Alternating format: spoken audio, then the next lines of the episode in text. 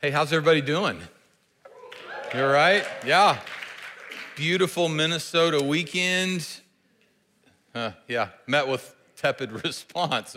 We had sunshine. We're having sunshine this weekend. Woo, we'll take it. Yeah, yeah. So um, if I haven't met you yet, my name's Daryl Holden. I'm one of the pastors here.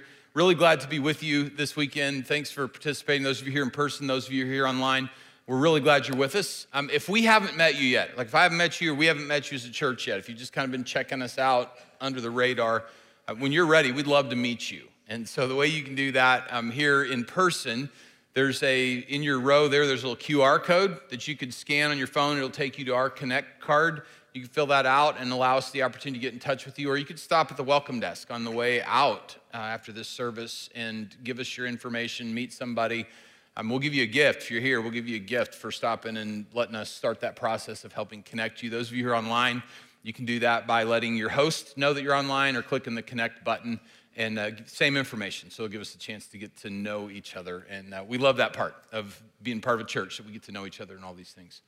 So this is interesting. I'm really excited about what we're going to talk about this weekend, but this, this is an interesting thing to me. So, um, sociologists, anthropologists have observed there are there are really three kind of worldviews for, for how we come together, move together as, as societies, and, and particularly as it informs like how we how we teach our kids what's right and wrong, how we maintain societal control, kind of how we move forward in those directions. And it was it was an anthropologist named Ruth Benedict who really kind of gave us three categories. And I think she wrote this like back in 1950s. So she, it's been a while, but these observations have held pretty true. So there's, there's a, a guilt and innocence culture, and I'm gonna talk about that in a minute. There's a shame and honor worldview, and I'll talk about that one. And then there's a, a fear and power.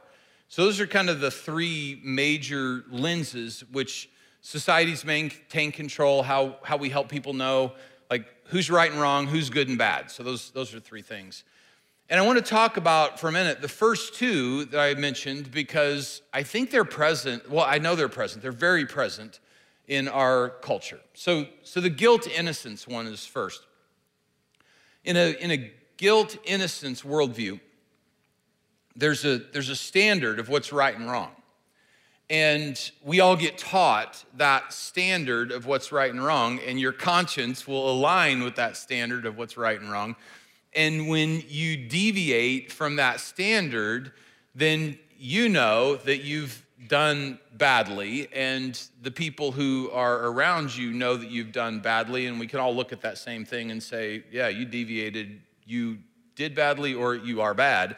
In, so the culture kind of, we can all move together that way, and we maintain societal control that way.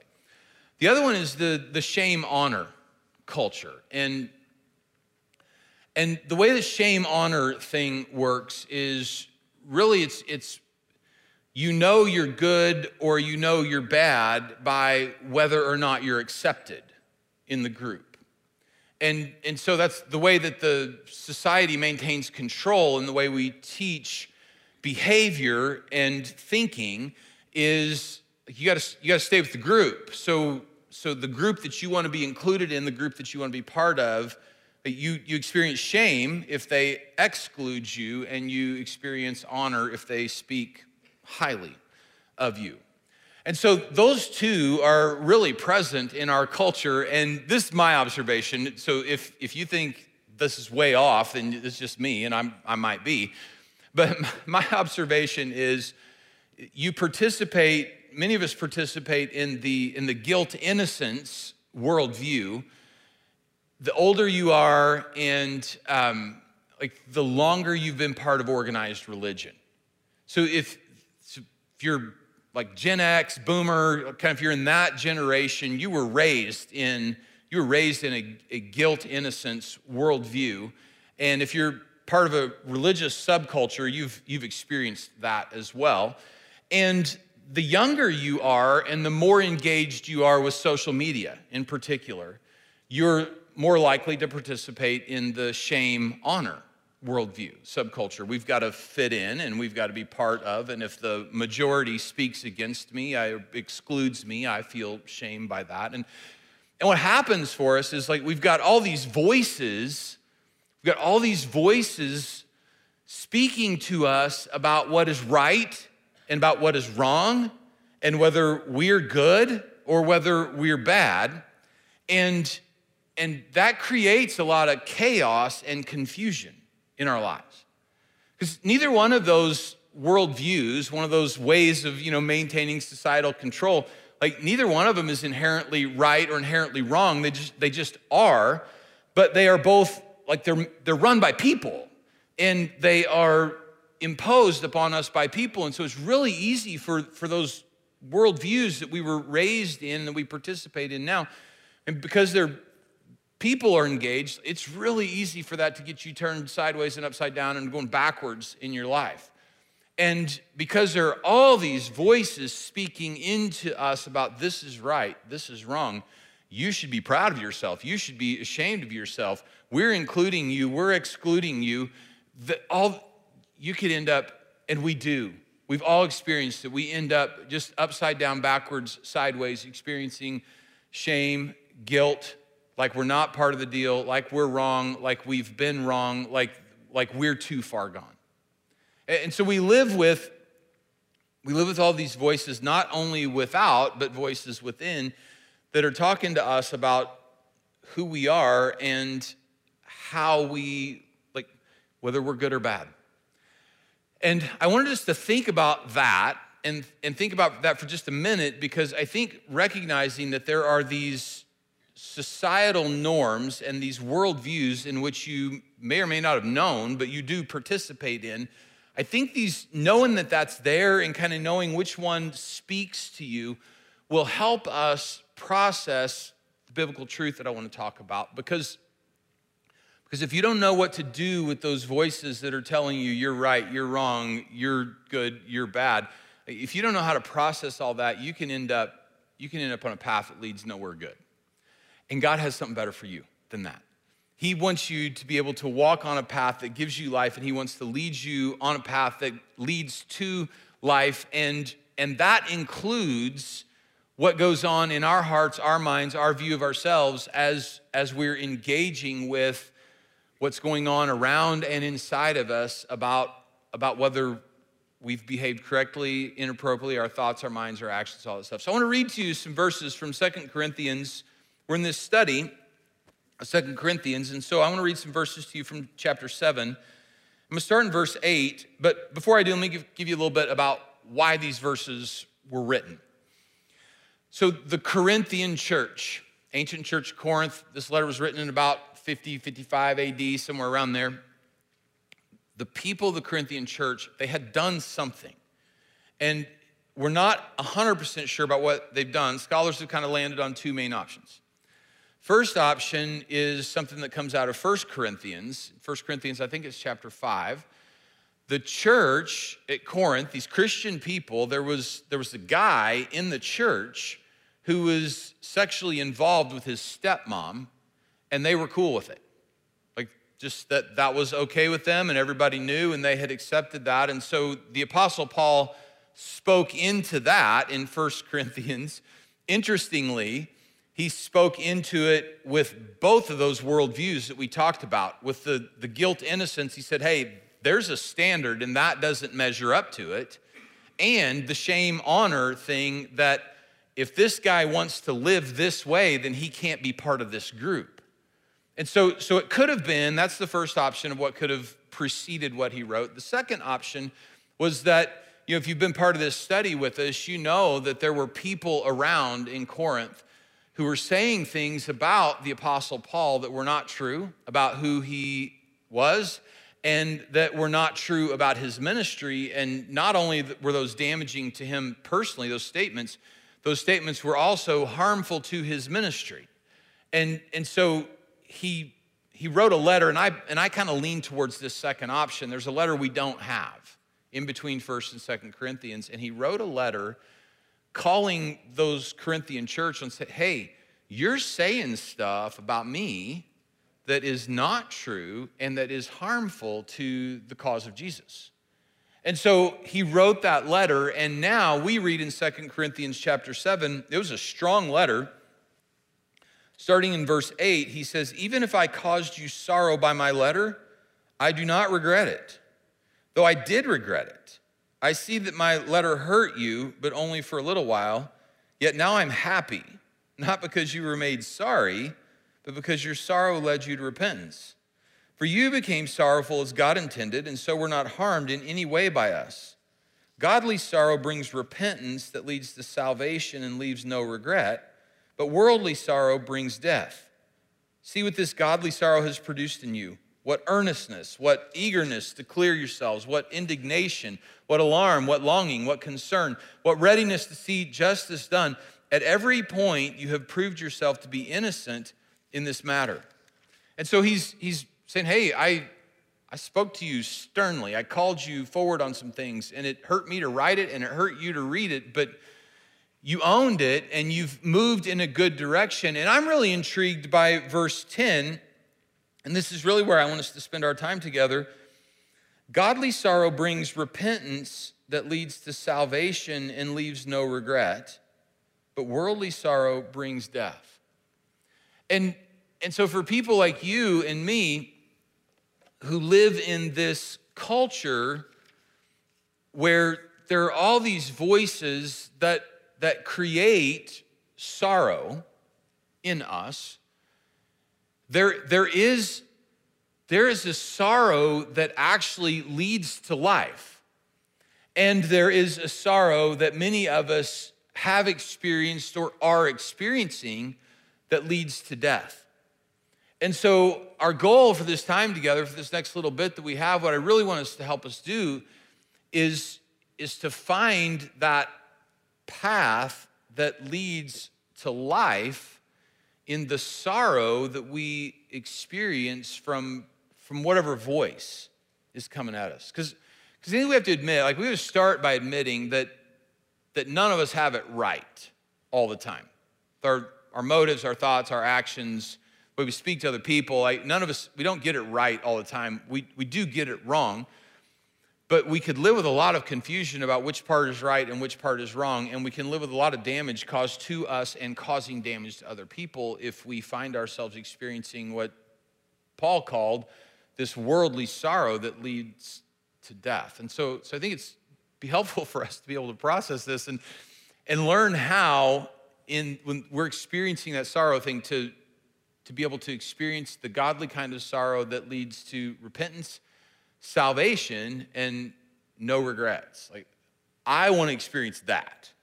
So, what I'm going to do, I'm going to give you, just ask you four questions for you to be able to ask yourself and process through when you're experiencing this, these voices speaking into your life. And then a solution for us, depending on where you find yourself with that worldly sorrow that leads to death or what this godly sorrow could look like for you or for me. So, the first question that, that I would ask of you and that you should ask yourself, because I can't answer this for you, is what's my attitude towards sorrow? You know, because we live in a culture that now, what, what you mostly hear in our culture is if you're feeling bad about yourself, about something you said, about something you did, about like if you're feeling bad, that that you, you shouldn't feel bad, and whoever is making you feel bad, they should be feeling bad. Shame on them, right? That, so our culture actually rejects this idea of, of someone else speaking into who we are and how we like how we move forward what's right and what's wrong and how we act believe behave so if if somebody else you, you've heard it if somebody else says wow that's wrong shame on you. Well, no, no, no, shame on you for saying something that I've said, done is wrong, and for saying shame on me. So, so we live in this weirdness, and we've, we've shut down this idea of being willing to be sorrowful. So, a couple Bible verses that just jump out to me about that, that I think if, if you've just kind of said, I'm not willing to consider what might be up when I'm feeling this sorrow, then I, I would say the Bible has a different idea for you. The path of wisdom is not to just shut it all down and refuse to feel those things, to step and walk away from it, or to automatically point at whoever is saying, hey, to you and say, nah, hey, back to you. Proverbs chapter 3, verses 11 and 12, the wise man writing to his son, he says, My son, don't despise the Lord's discipline. Don't resent his rebuke, because the Lord disciplines those he loves as a father the son he delights in. And, and this idea that there is, there is rebuke, there is discipline, there is sorrow that comes to you from the Lord.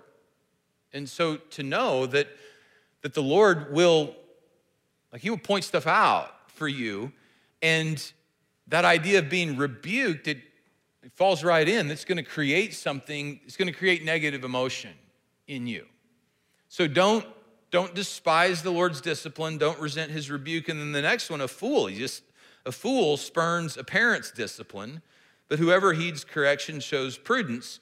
And, you know, don't elbow your kids with that. Remember that, like, you have a father, a heavenly father, who disciplines you, and it is, it is the characteristic of a fool that they would reject the kind of discipline that their parent, their heavenly parent, would bring into their life. And so, so I think the first question you've got to wrestle through is, you know, have, have I listened to our culture that says anything that makes me feel bad, I need to just push aside and, you know, send, send the blame the other direction? Or am I open to this sorrow that's present in my life being something that would be for my good? The path of wisdom says be, be open and, and see if there's something in this for your good. So to that end, these next three questions help us explore that, that sorrow. So the next question, I think, so first one's what's my attitude towards sorrow? The next one, I think, question you need to wrestle with is what voice am I hearing? What voice am I hearing? What, who's, who's speaking in that's causing this sorrow in me? So, so really loud voice right now is our culture. We're all very connected. And we hear from a lot of different spots, from a lot of different people, a lot of different perspectives. And my view, our culture has never been louder about what's right and wrong and about how we ought to behave. And frankly, it's never been more confusing to try to navigate that. If, if you're paying close attention to the culture, it's, it's going to be hard for you. And, and it doesn't mean the culture's wrong. It doesn't mean it's wrong, like just by virtue of being our culture. But if, if this is a cultural statement, I think you ought to be aware that it comes from your culture because, because it might be wrong. The culture might be wrong. Next one is your conscience. So God has given you a conscience. Like He has placed it inside of you, and it is, it is something that it's like this intangible. You can't see it, but you know it's there. It's that little thing when you're a kid that causes you to know that something was wrong, and you know, you, you take the candy bar back to the store clerk or you go to mom and dad and confess. It's like, it's that thing that's inside of you and you've all experienced your conscience. And conscience is a beautiful gift to us from the Lord, but the conscience has a problem. The conscience is easily swayed. So your conscience is, is very liable to be aligned by whatever the dominant voice in your life is about what's right and wrong. And so, so your conscience can be easily aligned with something that may or may not be true. And your conscience, the Bible talks about your conscience being able to be seared.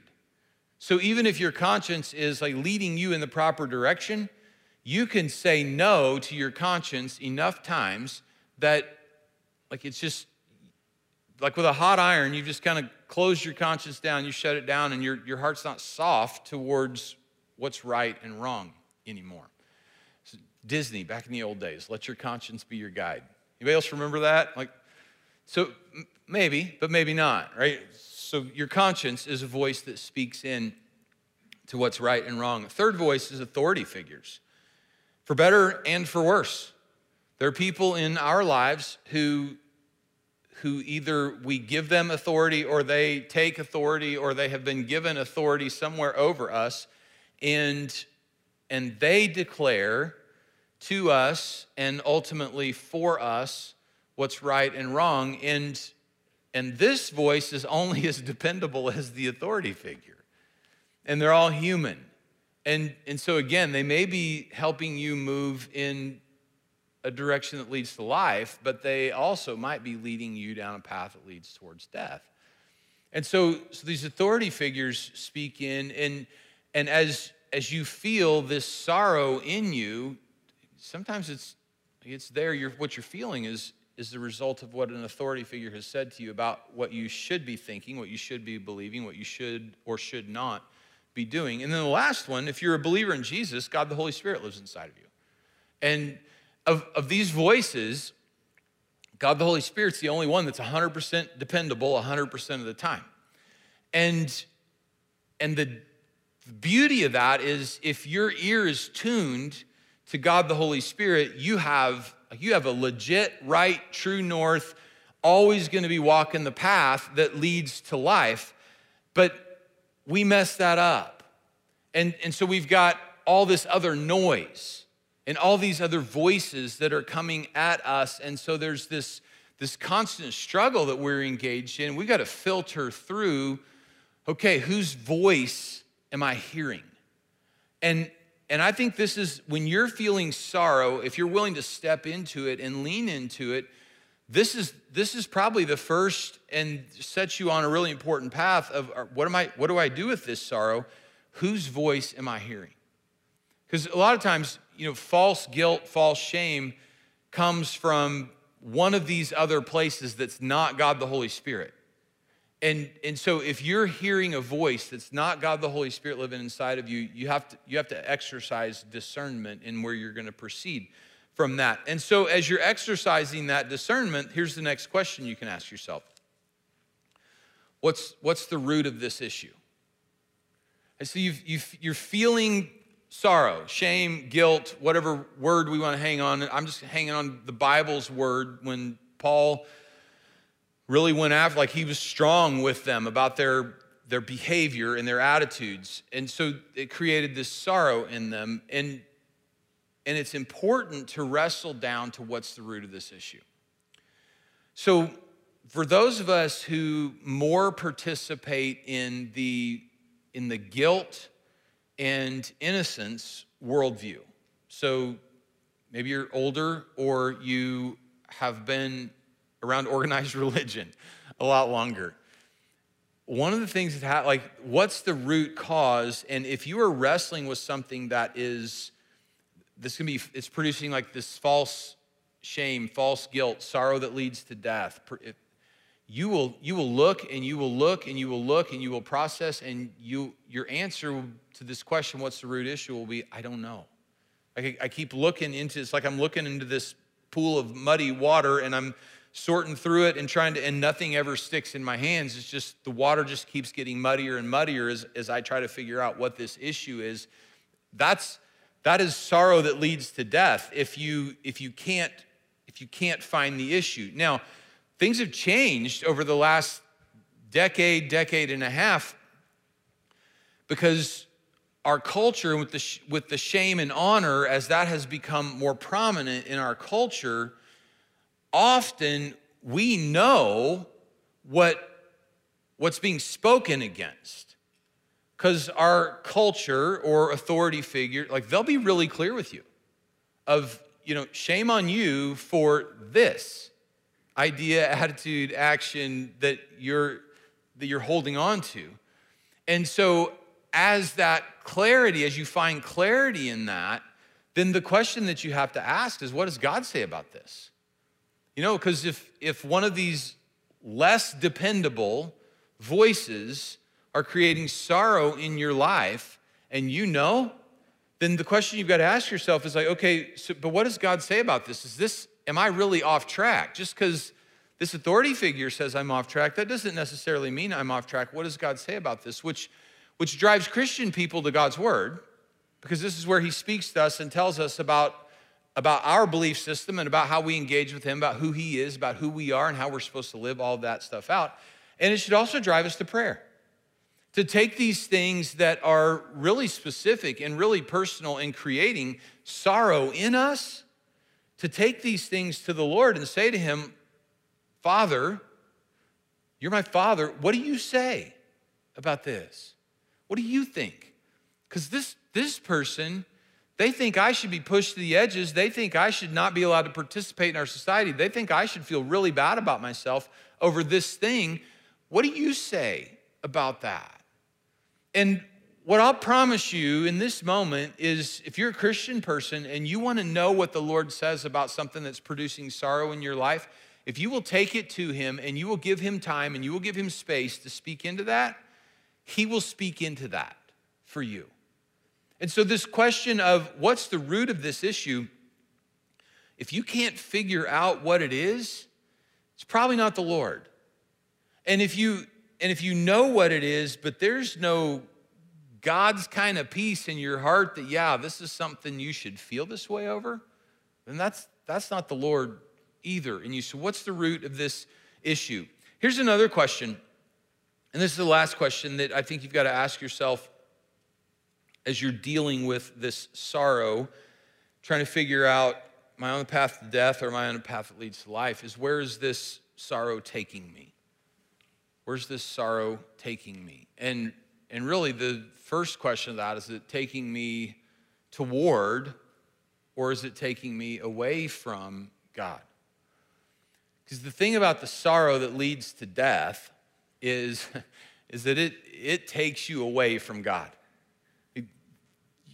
You don't want to engage with Him.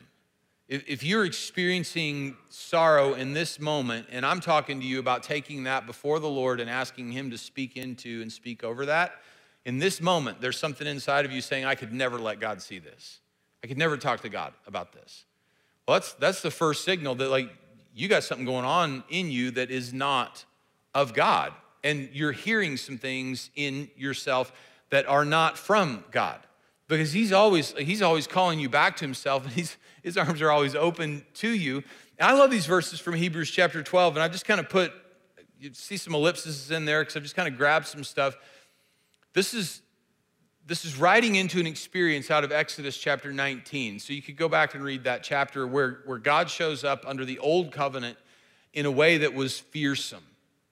And, and now the writers of Hebrews is saying because of Jesus, we have a totally different way we relate to God, and, and he's not scary like that. And so he writes this little statement. He says, When you're coming to God, when you come back to him, you haven't come to a mountain that can be touched and that's burning with fire. You haven't come to darkness, gloom, and storm. You've come to Mount Zion, to the city of the living God, the heavenly Jerusalem. You've come to thousands upon thousands of angels in joyful assembly. You've, you've come to God. You've come to the spirits of the righteous made perfect. You've come to Jesus. You've come to the sprinkled blood. This idea of you've come to forgiveness. And so, so this sorrow Where's it taking me? Is it, is it taking me away from, or is it bringing me back toward God?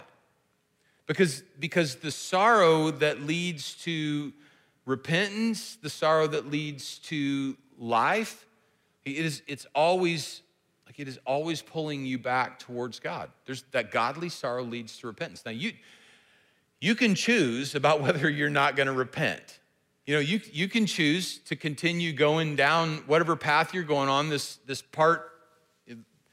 When you know it's the voice of God and He's confirming it inside of you and He's offering you, hey, come back, come back to this forgiveness and to this life that I want to give to you that other people are experiencing. You can come be part of this thing too. Come back. You can choose whether or not you come back, but you know it's the voice of God when you are being invited back. And it is not the voice of God when you are being told, like, yeah, God isn't willing to look at this. He's not willing to talk to you. He's not willing, like, he's, if you brought this to him, he's going to say no to you. That's, that's not the voice of God. And then the other piece about where is this sorrow taking me? I think these are just, is it pushing me down, pushing me away, or is it calling me up and is it calling me forward? Because this this sorrow that leads to death, not only does it push you down and push you away from God, it just, it's like it's holding your head underwater. Right? It's just, it's just, it's pushing you down and pushing you away so that, that you feel like you, you have to go down, that you have to go away. And it isolates you and it makes you feel less than and it, it pushes you down and pushes you away. And if you are feeling pushed down and pushed away, you're not experiencing this, the sorrow that comes from God that leads to life. You're experiencing a voice from somewhere else that, that does not want you in anywhere near your creator who loves you and who gives you life. So, what God's voice does, this sorrow, this godly sorrow, what it does is it calls you up and it calls you forward. And so, so if you're feeling the sorrow of, I've got something going on, done, done something wrong, been, been wrong in some way, I need to go back. I need, like, there's better for me. That's, that's the piece that, that God speaks over people, particularly to his people, is I have something better for you. And so it is, it is a calling up and it is a calling forward. And whether that voice comes from the culture or whether it comes from your conscience or whether it comes from authority figure or you know it is the voice of God the Holy Spirit speaking to you, the voices that call you up, call you forward, those are the voices that like they're leading you on God's path that leads that leads to life. So so this brings me kind of to the solution piece. So what if you're here, you're listening to this, you in person, you're online, you're listening to this. And as you've been listening, you know that shame, sorrow, guilt that you've been experiencing, that you're experiencing right now in this moment, you know that it is that what the scripture calls that worldly sorrow that leads to death. What are you supposed to do? If, if this is that worldly sorrow that leads to death, these voices are so loud and they've convinced me of some stuff. What am I supposed to do? So let me share with you, I'm give you one name, and then I'm gonna share this verse with you. So this is from Second Corinthians chapter 10, verse 5. But for those worldly sorrow voices, the answer to that is Jesus. he, he's the answer. So, so those voices are gonna kick and scream at what I'm saying right now. Because the last place they want you is in the presence of the one who will speak over all that and who will calm that for you and who will let you be on the path that leads to life. But in 2 Corinthians chapter 10, verse 5, the Apostle Paul is talking about we demolish arguments and every pretension that self sets itself up against the knowledge of God. And he makes this really interesting statement. He says, We take captive every thought to make it obedient to Christ. And so there's some stuff that will go across your mind, comes across my mind, goes across your heart, my heart, there's some stuff that is present in our lives that when we when we understand that it isn't true, that it isn't from God, that it is not leading me in the right way, it is not leading me on the right path, when when we come to that point, Jesus will hold that like we take that thought captive and make it obedient to him. You, you can speak to your, you are not crazy if you talk to yourself. You're crazy if you talk back you can tell yourself, like, this isn't true. This isn't true. And I'm, I'm not, I'm not believing this anymore. I'm not acting in reliance on this anymore. Jesus has said something different, and we're going to, like, my thought life is going to be obedient to Him. And so, so these things, this sorrow that I'm feeling, look, you could just name it. This is the worldly sorrow that lives to death, and I'm not walking that path. I, that worldly sorrow that leads to death, I don't want to walk that path. So I'm not listening, I'm not listening to this accusation. I'm not, I'm not responding to this kind of guilt. I'm not, you're just not going to get me with this shame. I'm only interested in the godly sorrow, at least repentance and salvation and no regrets. Jesus is like you could take those thoughts, those feelings, those emotions, whatever that is going on inside of you, and you can take that straight to Jesus. And He's strong enough to deal with it. You got to know this He's strong enough to deal with it. You aren't strong enough to deal with it on your own. But if you'll, if you'll drag it to Him, He can deal with it. And He longs to do that for you. He doesn't want you to live with shame and guilt and regret and in that whirlpool that's created by all that stuff you're feeling you can't get to the bottom of, or that stuff that you're feeling sorrow about that you shouldn't, because it's somebody else's voice that's saying that to you. So Jesus is your answer. Drag that stuff to Him and name it before Him and, and take it captive to Him. And then for those of us who you're feeling that sorrow and you walk through the questions and you you come to the conclusion okay All right, this is from the Lord. This is from the Lord. What do I do with this? It's from the Lord. So for the godly sorrow voices, it's the same answer. it's Jesus. For, for that godly sorrow voices, what do, what do I do? I've been wrong. I am wrong in this. I've, I have sinned. I have done wrong. What do we do with that? It's Jesus.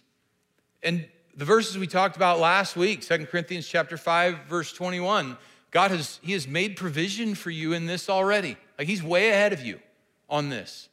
What God did for you is He took Jesus, who had no sin, and He made Jesus to be sin for you. So where you've been wrong, Jesus has already paid for that. He died for that. He, he allowed His body to be broken and His blood to be shed to pay for that. Whatever it is you're experiencing this moment, whatever I'm experiencing, He, this godly sorrow, He's already covered that for you so that you can become the righteousness of God in Him. And so again, this, this, what I'm experiencing, I'm dragging to Jesus. And I am receiving this covering that he has for what I have done wrong.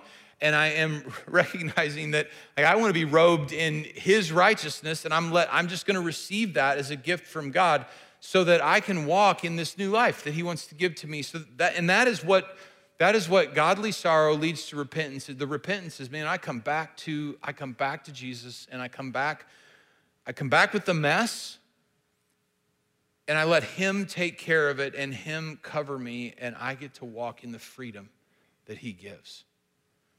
So this could be this could be life-changing day for you. If you're a person who struggles with shame and with guilt, and you, you live with the anxiety that all that produces in your life because you don't know which way is up or forward, Jesus is your answer.